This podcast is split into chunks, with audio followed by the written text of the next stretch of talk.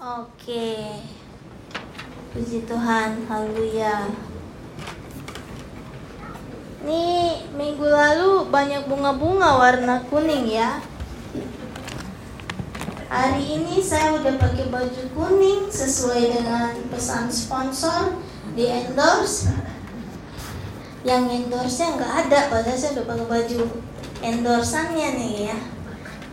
Baju di endorse, sepatu di endorse, hidupku udah kayak selebgram.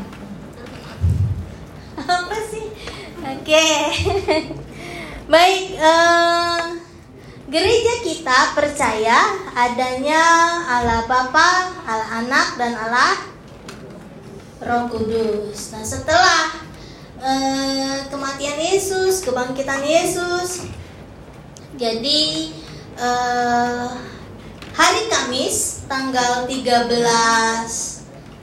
Mei kita akan merayakan kenaikan Tuhan Yesus, Isa Al-Masih. Jadi kalau ada yang eh, hari Kamis libur, boleh datang beribadah di tempat ini pukul 7.30 eh, untuk eh, ibadah kenaikan Isa Al-Masih.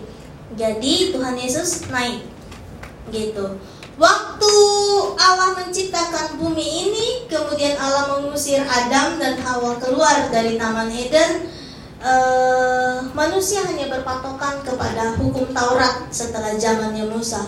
Kemudian dikirimlah Tuhan Yesus Kristus ke muka bumi ini sebagai anak Allah yang mengajar hidup selama 33 tahun, melayani selama tiga setengah tahun, dan semua orang bersuka cita karena kehadiran Tuhan Yesus Kristus di muka bumi ini. Setelah Tuhan Yesus mati, bangkit dan naik ke surga, yang menjadi pertanyaan adalah apakah umat manusia akan kembali los, kehilangan arah dan sebagainya. Maka Tuhan Yesus bahkan sebelum dia mati di kayu salib sudah memberitahukan kepada murid-muridnya. Hai guys, gitu. Karena Tuhan Yesus sama murid-muridnya umurnya nggak jauh beda ya. Jadi hai bro gitu. Sebentar lagi aku akan pergi tapi aku akan minta kepada Bapakku mengirimkan penolong penghibur namanya Roh Kudus. Nah di bulan Mei ini tema firman Tuhan adalah Roh Kudus. Kenapa?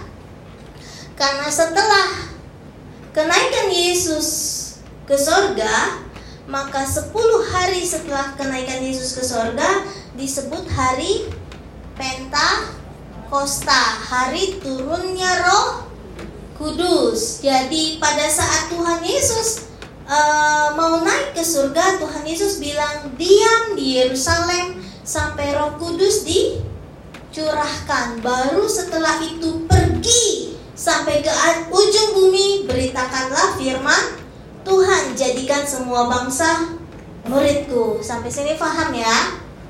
Paham. Oke, senyum sendiri, nggak apa-apa. Nah, uh, setelah itu 10 hari kemudian turunlah Roh Kudus. Itu disebut hari Pentakosta. Oke. Itu temanya lain lagi. Sekarang kita buka Alkitab kita Yohanes 14 ayat 25 sampai 27 Tiga ayat aja. Ibu kemarin hari minggu ke banyak kelamaan sampai satu jam. Maafkan saya. Kadang-kadang suka begitu emang. Oke. Kok temanya Roh Kudus Padahal besok Mother's Day? Ya udahlah ya. Tahun lalu kan udah dirayain Mother's Day. Ya besok aja Happy Mother's Day. Hari ini temanya Roh Kudus ibu nggak menghargai ibu-ibu nih. Ya saya juga ibu lah. Oke. Siapa bilang bapak? Oke. Kita baca kitab kita Yohanes 14 ayat 25 sampai 27 demikian firman Tuhan. Nah perhatikan yang ada di YouTube dan di Facebook. Lihat saya seolah-olah hafal Semuanya itu kukatakan kepadamu selagi aku berada bersama-sama dengan kamu. Tetapi penghibur yaitu Roh Kudus yang akan diutus oleh Bapa dalam namaku, dialah yang akan mengajarkan segala sesuatu kepadamu dan akan mengingatkan kamu akan semua yang telah kukatakan kepadamu. 27 Damai sejahtera ku tinggalkan bagimu. Damai sejahteraku kuberikan kepadamu. Dan apa yang kuberikan tidak seperti yang diberikan oleh dunia kepadamu. Janganlah gelisah dan getar hatimu. Amin. Amin. Jadi di Yohanes 14 ini Tuhan Yesus perikopnya bicara tentang uh, Yesus menjanjikan penghibur. Ya. Jadi jauh sebelum uh, kematiannya Yesus sudah kasih wasiat ya. Bapak Ibu Saudara tahu apa wasiat? Yang dari Malaysia tahu apa wasiat? Kalau orang mau meninggal biasanya banyak pesan-pesannya begitu. Kayaknya nanti tanah yang di sebelah kanan buat anak laki-laki, tanah yang di sebelah kiri buat anak perempuan. Sayangnya yang di sebelah kiri sungai, jadi nggak bisa dapat bagian lah tuh anak perempuan ya. Tapi ini ibu ngomong apa sih? Jadi Yesus menjanjikan penghibur sebelum Yesus disalibkan. Yesus menjanjikan Roh Kudus sebelum disalibkan. Jadi sejak kapan sih Roh Kudus ada di muka bumi ini? Ada yang tahu jawabannya? Kalau ada yang tahu, jawab aja, nggak ada hadiah. Sejak kapan Roh Kudus ada di muka bumi?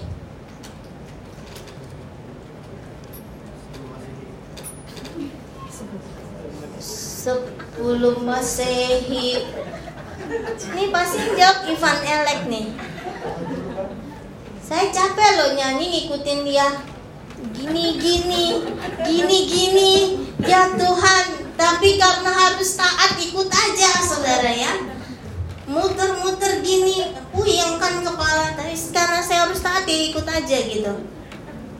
Sejak sejak bumi belum diciptakan kalau kita baca kitab kejadian roh Allah melayang-layang jadi roh kudus sudah ada sejak dunia belum diciptakan tetapi kemudian diturunkan setelah sudah ada tetapi jelas lagi kemudian diturunkan pada saat hari Pentakosta jadi begini uh, coba ke ayat 25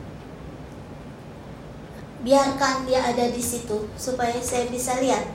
Semua itu kukatakan kepadamu selagi aku berada bersama-sama dengan kamu. Nah, ini kata-kata yang eh, dalam sekali artinya. Jadi, Roh Kudus sudah dijanjikan sebelum Yesus disalib, bukan pada saat Yesus menampakkan diri kepada murid-muridnya. Jauh sebelumnya sudah dipersiapkan. Jadi artinya apa sih? Waktu Yesus bilang, Semuanya ini kukatakan kepadamu selagi aku berada bersama-sama dengan kamu. Artinya begini. Jadi kalau hari ini aku menjanjikan penghibur, kalau hari ini, ini umpamanya Yesus ngomong, aku menjanjikan roh kudus buat kamu, ingat bahwa apa yang Yesus janjikan itu tidak pernah dibatalkan, tidak pernah ditunda, tunda. selalu dige, digenapi. Jadi, sebelum kematian Yesus sudah janjikan penghibur.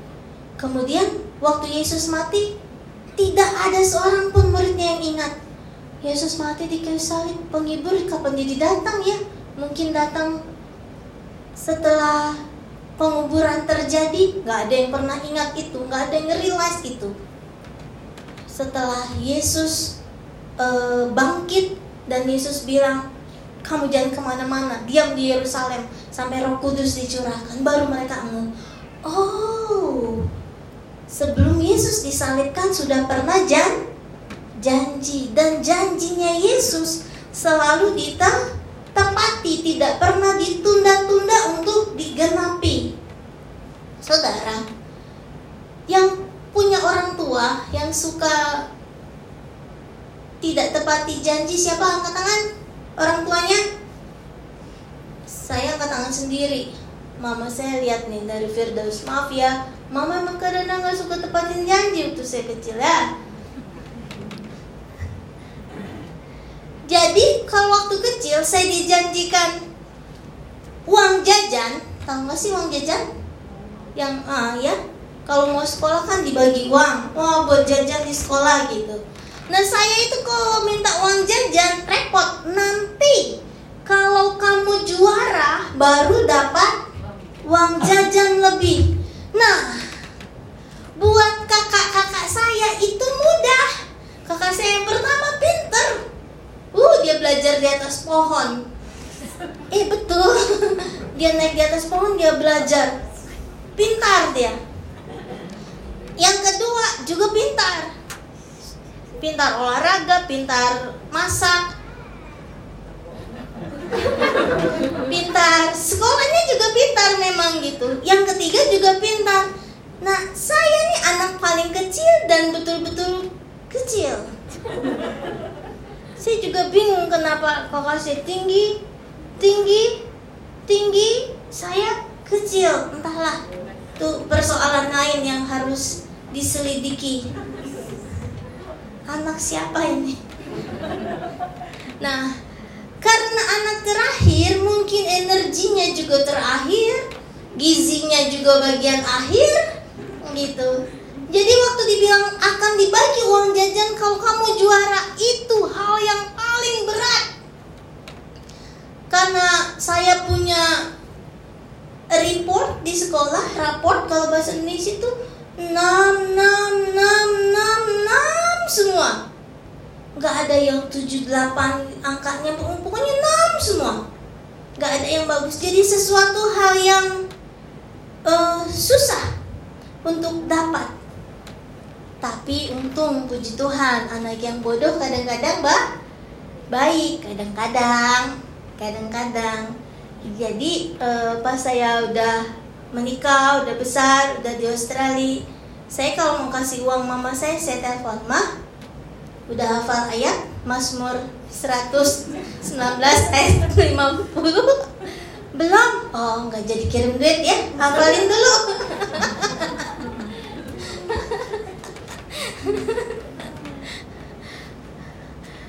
Susah, mama udah tua nggak hafal-hafal. Oh, ya udah. Tetap saya kirim uang, walaupun mama nggak hafal. Nggak kayak mama dulu, nyuruh saya juara dulu, baru kasih uang banyak-banyak. nah, saudara. Jadi gini, uh, ini kalau di dunia bahkan orang tua kita pun menjanjikan sesuatu yang kadang-kadang tidak bisa ditepati dan tidak pernah ditepati, tidak akan pernah ditepati. Jadi janji-janji palsu. Nah, saudara, uh, sedikit menyinggung ibu-ibu. Tahun lalu waktu ibadah online, saya khotbah saya membela ibu-ibu kalau yang nonton online bahwa ibu-ibu kita kadang-kadang jahat sama kita. Punya uh, hal mendidik yang dengan sangat keras. Saya bilang terima aja. Kenapa? Karena kita nggak tahu masa lalu ibu kita kadang-kadang ada yang tidak bisa dia ceritakan. Ingat nggak itu? Saya anggap semua ingat. Ya walaupun saya tahu nggak ingat gitu. Nah uh, tahun ini Mother's Day tahun ini ibu-ibu juga harus berubah mengubah pola didik, mengubah pola asuh yang menjadi lebih baik lagi. Saudara kalau setelah saya ada di Australia, saya suka tuh lihat ibu-ibu di ibu-ibu kulit putih Australian yang ngomongnya slay the gitu ya. Uh, dia bawa anaknya di Kmart, anaknya bawa dua benda, satu robot, satu uh, pistol air, gun plastik gitu ya. Dia bawa dua, mami, mami, I want buy this, mami, mami, gitu ya. Terus maminya bilang, no, no, you can't get all of that. Hmm, you have to choose one? Okay? Okay, mami. Terus dia pilih, which one? Ciela ya Ini saya deg-degan nih ngomong gini takut salah. Terus dia pilih satu Dia bawa oke okay, I choose this one. Gitu. Coba kalau saya lagi kecil Cara didiknya. Saya Bawa Kalau zaman saya kecil Tukang jual mainan itu didorong. Ada yang tahu di kampung nggak? Didorong. Benda-benda plastik campur panci Campur apa tuh gayung? Didorong-dorong di Malaysia gitu nggak sih? Ada nggak sih yang gitu? Nggak ada ya? Dorong. Waktu saya deket-deket saya kayak agak anak laki. Jadi yang saya deket pistol air. Saya baru deket gini sama tukangnya. Nggak kayak gitu. Ke orang putih kan George? Dia naik kerannya George? No no no. Mami saya nggak gitu. Dad saya makin dekat. Dekat ke tukangnya lagi. Pegang-pegang itu pistol air dan langsung jauh saudara. Artinya tidak tidak boleh.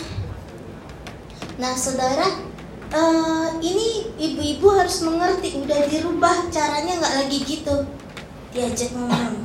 Seperti orang-orang putih di sini ngomong. Orang-orang Australia ngomong no no, no. You have to choose one. Nah itu aja yang saya hafal. Saya udah ngafalin kurang lebih 15 menit tadi ya buat ngomong ini. Nah, Yesus berkata selagi aku ada bersama-sama dengan kamu artinya dia berbicara Yesus berbicara sesuatu yang dia janjikan yang tidak akan dibatalkan yang pasti digenapi Maksud yang kedua adalah begini, selagi aku ada bersama-sama dengan kamu. Artinya Yesus menggunakan waktunya dengan maksimal bersama dengan murid-muridnya untuk menyampaikan apa yang harus muridnya tahu sebelum hari itu tiba. Jadi, saudara bandingkan bagaimana kita dengan Tuhan. Jadi Tuhan selagi hidup, Yesus selagi hidup tiga setengah tahun bersama murid-muridnya, mengajarkan banyak hal, memberi teladan banyak hal dalam kemarahannya, dalam air matanya, dalam uh, kesedihannya. Yesus pernah menangis waktu Lazarus mati, pernah. Yesus pernah marah, pernah marah. Yesus pernah uh, dikecam banyak orang, pernah. Dan itu dia perlihatkan kepada murid-muridnya untuk murid-muridnya belajar selagi ada waktu, selagi aku ada bersama-sama dengan kamu, Yesus ajarkan banyak hal kepada murid-muridnya. Bandingkan dengan kita, kadang-kadang kita menggunakan waktu yang ada tidak untuk menjadi berkat buat orang lain, tidak untuk mengajarkan sesuatu yang baik buat orang lain, tidak memberikan contoh dalam kesalahanmu. Kok contoh dalam kesalahan sih? Tuhan Yesus pernah melakukan hal yang dianggap sama orang lain ekstra aneh. Kok anak Allah marah-marah? Kok anak Allah menangis seolah-olah tidak punya kekuatan? Ya gitu saudara, kita pun boleh kok menangis. Kita pun lakukan salah, it's okay kok. Tapi kita bisa bilang, I did wrong, tapi kamu jangan ya. Ah, susah buat pendeta ngomong gitu. Aku salah, kamu jangan ya. Buat orang tua juga susah ngomong gitu. Mami salah nih, cerai. Kamu jangan ya. Mami salah nih, selingkuh. Kamu jangan ya. Susah tuh orang tua ngomong gitu. Tetapi Yesus selama kehidupannya ajarkan hal itu. Aku lakukan salah, aku dipandang tidak baik oleh orang lain tetapi lihat apa yang aku lakukan. Inilah cara jalan menuju kehidupan yang kekal. Nah bapak ibu saudara eh, belajar juga selagi kita punya waktu kita lakukan hal-hal yang baik buat kehidupan kita. Saya mengencourage bapak ibu saudara untuk setia beribadah bukan supaya gerejanya penuh bukan? Bukan supaya korektanya banyak bukan? Bukan supaya uh, perpuluhannya banyak bukan? Tetapi kita harus rindu bertemu dengan tuh Tuhan. Kita taat atau berdosa Tuhan tetap berkati enggak tetap. Kita jadi orang baik atau jadi orang jahat, Tuhan tetap berkati nggak? Tetap. Karena apa? Karena dia setia dan adil, dia tidak bisa menyangkal kesetiaannya. Terus, ya kita jadi orang yang tahu diri dong. Makanya beri beribadah kita jadi orang yang tahu bersyukur dong. Jangan terus aku jauh tetap diberkati, aku jahat tetap diberkati. Hah? Ngapain kamu rajin-rajin ibadah? Terus begitu-begitu aja hidupnya. Kalau gitu belajar tahu diri dong, tahu bersyukur karena akan tiba waktunya Tuhan bilang, "Eh, sekian lama jauh, terus-terusan aku diberkati, tapi waktunya ha habis karena segala sesuatu harus ada kesu kesudahannya. Kita lihat ayat 26. Tetapi penghibur yaitu Roh Kudus yang akan diutus oleh Bapa dalam namaku dialah yang akan mengajarkan segala sesuatu kepadamu dan akan mengingatkan kamu akan semua yang telah kukatakan kepadamu. Gini, jadi tugas Roh Kudus itu apa sih? Jadi setelah Yesus naik ke surga diturunkanlah Roh Kudus. Roh Kudus itu penghibur. Tuhan Yesus bilang penghibur. Kenapa? Yesus tidak ada di muka bumi ini lagi. Dia ada di sorga, tapi di muka bumi ini ada ada Roh Kudus sekarang. Ada Roh Kudus di tempat ini. Ada Roh Kudus di hatimu. Ada Roh Kudus di rumahmu. Di mana-mana ada Roh Kudus. Apa sih tugas Roh Kudus? Di situ dibilang apa? Roh Kudus yang diutus oleh Bapa dalam namaku. Jadi Tuhan Yesus minta, Bapak turunkan Roh Kudus karena aku nggak ada. Aku tahu anak-anakku akan kehilangan arah tanpa aku. Di situ dibilang dia yang akan mengajarkan segala sesu sesuatu kepadamu. Apa itu segala sesuatu? Dahsyat ya. Roh Kudus mengajarkan segala sesuatu. Jadi Alkitab adalah sumber dari segala ilmu pengetahuan dari sains, biologi, marketing, semua ada di Alkitab. Roh Kudus akan membuat kita pintar, mengerti banyak hal, segala sesuatu. Jadi apa aja itu bisa diajarkan oleh Roh Kudus. Makanya punya Roh Kudus di dalam kehidupan itu pen penting. Banyak orang ngerasa, "Ah, aku udah sekolah uh, bachelor, master, doktor." Wah. Ya, kamu boleh sekolah setinggi-tinggi itu. Tetapi kalau tidak ada Roh Kudus, yang kamu tahu cuma yang subjek yang kamu ambil. Uh, apa itu namanya? Major yang kamu ambil. Tetapi kalau ada Roh Kudus segala sesuatu kita tahu. Kenapa? Karena Roh Kudus ajarkan. Roh Kudus ah, ajarkan. Kalaupun nggak diajarkan kalaupun nggak bisa bodoh nih kayak saya ya Tuhan akan kirimkan orang-orang yang hebat di sekelilingmu. Amin. Amin. Jadi gini loh saudara. Beberapa tahun yang lalu waktu Bapak membangun gereja ini di City, pemain musik gak ada. Semua-semua gak ada. Cuma bisa bilang Tuhan, tolong nih Masa Bapak main keyboard sambil WL, sambil doa persembahan, sambil jalanin kantong kolektor kan susah bawa keyboard sambil bawa kantong kolektor. Waktu saya belum datang sambil khotbah, semua dia lakukan sendiri. Tuhan tolong. Pada saat Roh Kudus bekerja, dikirimlah banyak gereja yang sulit mendapatkan pemusik apalagi di luar negeri luar negara. Kalau e, orang membuka gereja komunitas sendiri susah sekali. Kalaupun ada pergi ada pergi gitu ya e, balik ke home country-nya. Dikelilingi.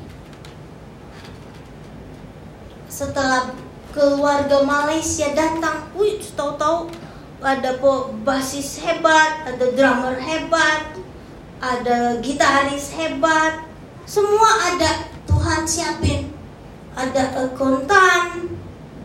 Saya kan nggak tahu tuh. Buka restoran buka aja, ngitung yang gimana nggak tahu. Bodoh bodoh mau, mau buka restoran lagi ya kan? Tapi Tuhan kirimkan itu apa? Pekerjaan roh, roh kudus jadi kalau ditanya mau apa, apa aja ada di GPDI Melbourne. Mau cari montir ada. Mau cari tukang petik apple juga ada. Semua ada. Kalau Roh Kudus bekerja, maka Tuhan yang provide apa yang kita lakukan di pelayanan kita, di pekerjaan kita, di rumah tangga kita, di studi kita. Kalau ada roh Roh Kudus, Roh Kudus yang ajarkan.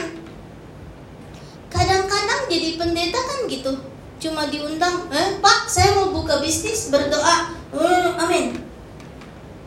Harusnya stop tugas Bapak dan Ibu cuma berdoa, jangan kasih saran. Padahal sumber pengetahuan adalah A Alkitab. ada di dalam Alkitab. Dan kalau ada Roh Kudus, Roh Kudus yang ajar, Roh Kudus yang kasih tahu. Kan banyak orang bilang buka di sana, buka di sini, pergi ke sana, uh, ketuk pintu company sana, maka akan dibukakan. Buka emailmu, uh, lihat nomor telepon itu, hubungi nomor telepon itu. Kan kita sering dengar kesaksian begitu kan? Kok bisa ya Tuhan kasih nomor telepon? Itu pekerjaan Roh Kudus. Kok bisa ya Tuhan suruh buka satu bisnis di daerah terpencil? Itu pekerjaan Roh Kudus. Makanya penting kita punya Roh Kudus karena Roh Kudus mengajarkan segala sesuatu. Si ini untuk dapat pekerjaan itu yang suruh siapa? Roh Kudus. Ini tugasnya Roh Kudus mengajarkan segala sesuatu. Berikutnya, dan akan mengingatkan kamu akan semua yang telah kukatakan kepadamu. Jadi, e, kalau handphone Bapak Ibu Saudara ada remindernya, ada alarmnya, Roh Kudus juga fungsinya sama. Reminder, alarm. Di situ yang dibilang yang kedua apa? Jadi tugas Roh Kudus mengingatkan semua yang telah kukatakan. Kukatakannya siapa? Yesus. Firman Allah. Jadi Roh Kudus akan mengingatkan kita tentang semua perkataan Yesus, tentang semua isi firman Tuhan, tentang semua janji-janji Tuhan. Kadang-kadang saya begini Bapak Ibu Saudara, pendeta pernah putus asa nggak? putus asa depresi pernah nggak? Depresi. Mau menyerah pernah nggak? Mau. Capek saudara. Belajar khotbah. Terus yang dikhotbahin seakan-akan kok nggak berubah ya? Kok gitu-gitu terus hidupnya ya? Terus sama Tuhan disentil mulutnya ini. Ping, saudara pernah lihat uh, itu nggak sih stiker gitu saya suka kirim stiker yang mulutnya disentil-sentil gitu Tuhan bilang, Debbie, firman Tuhan hidup di dalam orang itu terserah kapan roh kudus menumbuhkannya. Tugas kamu sampaikan aja, kalau ada yang marah biarin, kalau ada yang merasa dihakimi biarin, kalau ada yang merasa ini ditegur lagi, ditegur lagi, biar. Someday, karena firman Tuhan tidak pernah kembali dengan sia-sia. Someday dia akan ingat Oh iya, ibu pernah bilang begini. Oh iya, firman Tuhan pernah bilang begini. Oh iya, Tuhan bilang begini, itu akan tiba waktunya. Jadi jangan Bapak Ibu Saudara anggap, oh saya capek nih, pendeta juga capek. Khotbah gitu lagi hidupnya, begitu terus hidupnya. Tetapi ya memang itu Tuhan pun begitu sama kita. Kalau Tuhan yang menciptakan saudara dan saya nggak capek nungguin, masa pendeta capek nungguin orang berubah? Masa pendeta capek menunggu orang terima firman Tuhan? Ya nggak boleh. Karena Tuhan sendiri nggak capek, tungguin terus, tunggu terus, tunggu terus. Jadi seperti uh, petinju yang dipukul kalah, justru jatuh gitu ya. Diam aja di situ. Tuhan Yesus hitung satu, dua, sepuluh, lima ratus, tiga ribu, tiga ribu tiga ratus empat puluh lima, terus dihitung kamu mau kapan bangun? Ditungguin terus. Ayo kapan bangun? Gitu. Sementara pendetanya capek. Dasar gitu ya. Baik gitu. Nah boleh saudara. Firman Tuhan nggak pernah kembali dengan sia-sia. Terus ada yang pernah bilang sama saya begini. Ibu Pendeta juga semua manusia, iya manusia. WL juga manusia, iya manusia. Pemain musik juga manusia, iya manusia. Masa jin?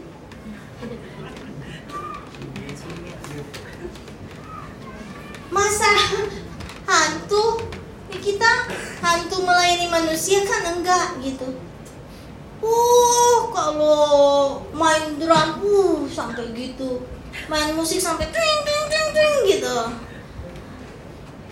tapi di luar hidupnya jahat mulutnya ke iblis kelakuannya masa kayak gitu mendingan kayak aku di luar gak ke gereja tapi baik-baik aja ya ampun kau baik mulutnya gak gitu Ih, gitu kan saudara begini Yesaya 59 ayat 21 saya bacain buat Bapak Ibu Saudara ya. Saya lupa kasih ini sama Bapak ayatnya. Yesaya 59 ayat 21. Adapun aku, inilah perjanjianku dengan mereka. Dengan mereka siapa? Anak-anak Tuhan. Firman Tuhan, rohku yang menghinggapi engkau dan firmanku yang kutaruh dalam mulutmu, dalam mulut saudara dan saya, tidak akan meninggalkan mulutmu dan mulut keturunanmu dan mulut keturunan mereka dari sekarang sampai selama lamanya. Saudara catat ya, Yesaya 59 ayat 21. Jadi, kalau orang udah di dalam Tuhan, hidupnya boleh jatuh nggak? Boleh, bisa jatuh nggak? Bisa, kadang jatuh. Diam aja di tempat yang jatuh, tetapi firman Tuhan tetap ada di mulutnya perjanjian Tuhan ketika kita sudah terima firman terima terima Tuhan firman Tuhan tetap ada menghinggapi rohku tetap menghinggapi engkau firman Tuhan tetap ada di mulut kita bahkan kita bilang apa? Mulut anak-anaknya cucu keturunannya sampai selama-lamanya. Jadi kalau ada yang bilang, ih kok pelayan Tuhan? gitu. Iya, tapi someday dia akan bilang Dia akan datang. Aduh, udah lama aku tidak cari Tuhan. Oh, carilah Tuhan selagi ia berkenan ditemui. Oh, nempel tuh Oh ya, kapan ya aku kembali lagi kepada Tuhan Diucapkan itu Oh, kapan ya aku bisa memberkati orang lagi Oh ada, itu ada Walaupun sometimes hidup ada dalam ketertarikan antara ikut Tuhan atau ikut dunia. Ibu masih ngalamin gitu nggak? Iya. Emang enak bangun pagi-pagi terus berdoa terus panjang. Aduh Tuhan Yesus Yesus ini si ini si ini si ini. Uh, didoain satu-satu. Uh, ada yang lupa. Aduh diulang lagi gitu ya. Emang enak gak enak? Kadang-kadang milih apa? Tidur aja gitu tarik menarik antara iblis dan Tuhan udah santai makanya orang jatuh, orang melakukan kesalahan. Dan pada saat itu terjadi bukan berarti firman tidak ada di mulutnya, bukan berarti roh Tuhan tidak ada di hidupnya, bukan berarti roh Tuhan tidak ada di hatinya, akan terus ada turun ke temurun. Bahkan So, malam hari ini kalau ada Roh Kudus di hidup kita, uh, mengertilah kita akan bisa memahami. Oh ya, dia lagi dalam kelemahan. Kita doain aja. Oh ya, dia sedang dalam beban berat. Kita sokong aja. Itu kalau orang punya Roh Roh Kudus. Karena gini saudara, Roh Kudus itu firman Tuhan itu itu sama seperti software yang sudah ada di smartphone-nya kita. Ya udah ada. Kadang-kadang pop up keluar sendiri kan? Terus kita bilang, "Oh, handphone bagus kok." Gitu. Ya memang udah ada softwarenya di situ. Dia pop up sendiri. Ya itulah kalau sudah terima Tuhan dan terus-terusan pop up untuk di apa update nah, mau apa enggak update tergantung. Kalau nggak mau ya biarin aja. Tapi dia akan terus bilang tiap tiap malam dia akan muncul kan update. Nanti kalau jam sekian akan diotomatis update. Ya tapi kalau kamu nggak konekin ke charger yang punya iPhone paham ini ya? Kalau nggak dikonekin ke charger dia tidak otomatis up, update. Ya kan kalau connect pas mau tidur oh ya mau tidur nih supaya dia update sendiri. Konekin maka update. Kalau enggak ya udah gitu. Tapi software sudah sudah ada. Paham? Paham aja lah ya. Ayat terakhir.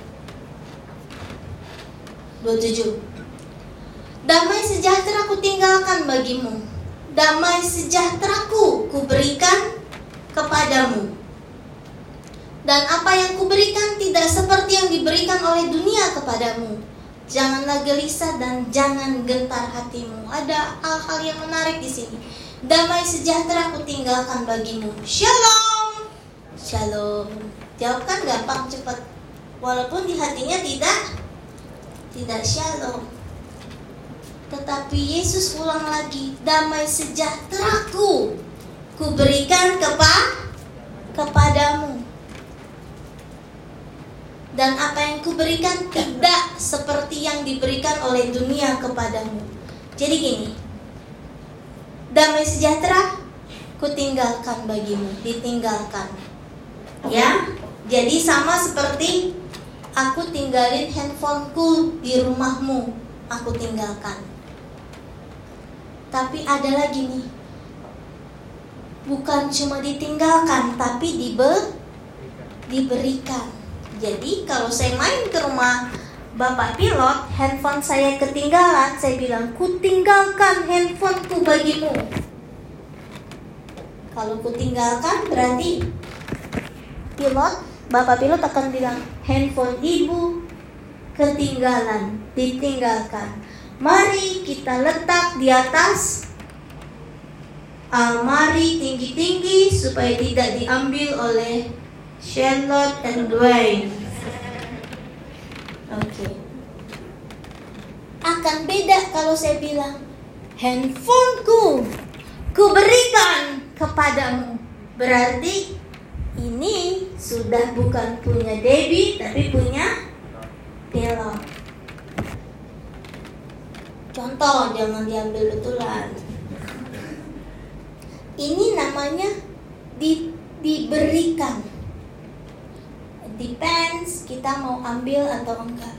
Kita sering kan diberikan hadiah, present, kita cuma terima tapi tidak kita gu guna aku nggak gitu suka nggak guna apa itu roh kudus oke okay. Hai roh kudus tapi aku nggak guna. Maaf ya aku nggak mau pakai. Gitu. Nah yang yang menarik adalah begini. Damai sejahteraku. Artinya damai sejahtera punya ye punya Yesus. Menjadi pertanyaannya adalah begini. Apakah selama Yesus hidup selama Yesus melayani tiga setengah tahun apakah dia hidup terus menerus dalam damai sejahtera? Pertanyaannya gitu tidak. Kadang Yesus dikecam, kadang Yesus dihina, kadang Yesus diusir, kadang Yesus dirancangkan kejahatan.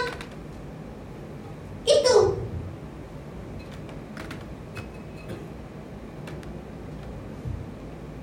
Dihakimi, dihujat, bahkan sampai bisa disalibkan. Apakah dalam kondisi begitu bisa damai? Sekali lagi, damai itu pi pilihan.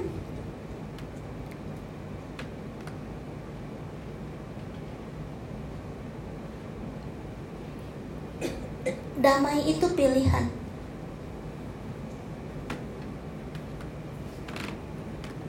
Masalah nih boleh ada.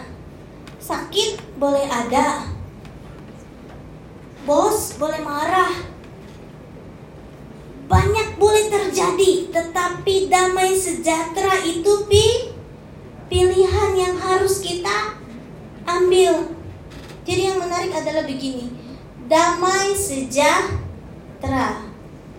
Ada orang damai, tapi tidak sejahtera. Yang Yesus kasih damai sejahtera. Kalau cuma damai aja, itu yang seperti orang Jawa punya uh, slogan makan rak mangan kumpul. Makan nggak makan yang penting kumpul. Gak usahlah kamu pergi ke luar negeri sini. Udah kita makan nasi dengan garam aja. Yang penting kumpul bersama-sama. Damai tapi tidak sejah sejahtera. Sejahtera ini bicara tentang kecukupan Bukan kaya raya, bukan kecukupan tapi Yesus janjikan damai sejahtera. Jadi ada damai dan ada kecu kecukupan. Saudara begini.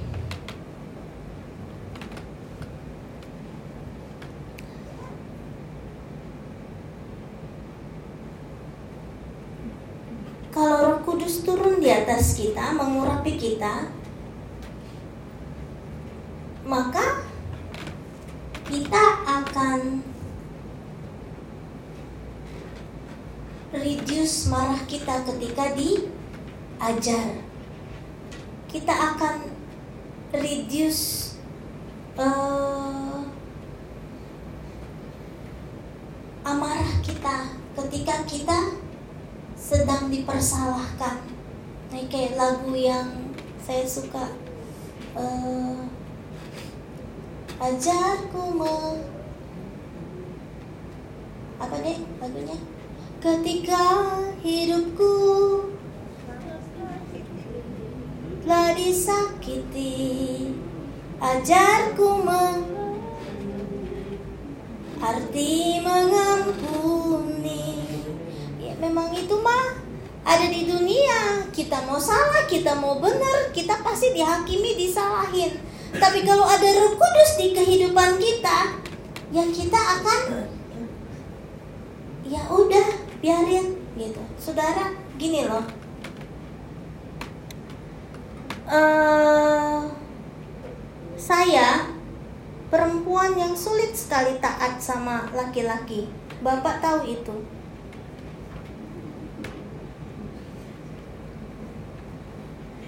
Tapi ketika ada Roh Kudus, maka saya harus makin melawan Bapak. Belajar tunduk karena ada Roh Kudus. Bapak tetap setia ada di samping saya dalam keadaan sehat maupun sakit, susah maupun senang karena ada Roh Kudus kalau nggak ada Roh Kudus, aduh ini udah gundut, bulat, kecil, sakit. Oke, okay, goodbye my love.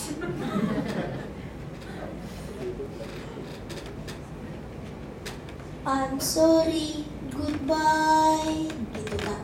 Tapi karena ada Roh Kudus ya udah bertahan.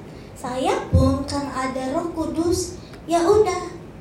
Saudara, saya mau kasih tahu uh, kita bakalan pindah gedung gereja ke 8 Houston Street. Lebarnya 10 meter, panjangnya 28 meter. Besar. Senang sekali. Ada satu persoalan yang baru Terus bapak bilang begini, kayaknya kita apply-nya kecepatan deh. Saya bilang bulan Juni. Padahal gedung ini habis bulan Agustus. Artinya kita harus bayar ekstra dua bulan. Terus saya bilang, oke. Okay. Belakang kepala saya berasap. Psh, psh, asapnya banyak, saudara. Tapi karena tahu kalau soal pelayanan saya harus tunduk ya tunduk oke okay. dua bulan ekstra oke okay. bayar ekstra oke okay. taat walaupun tapi karena ada Roh Kudus boleh mengerti hal itu amin nah jadi malam hari ini kita mau undang Roh Kudus menyertai kehidupan kita supaya kita bisa lebih bijak dalam langkah dalam kehidupan kita. Saya undang pemusik maju.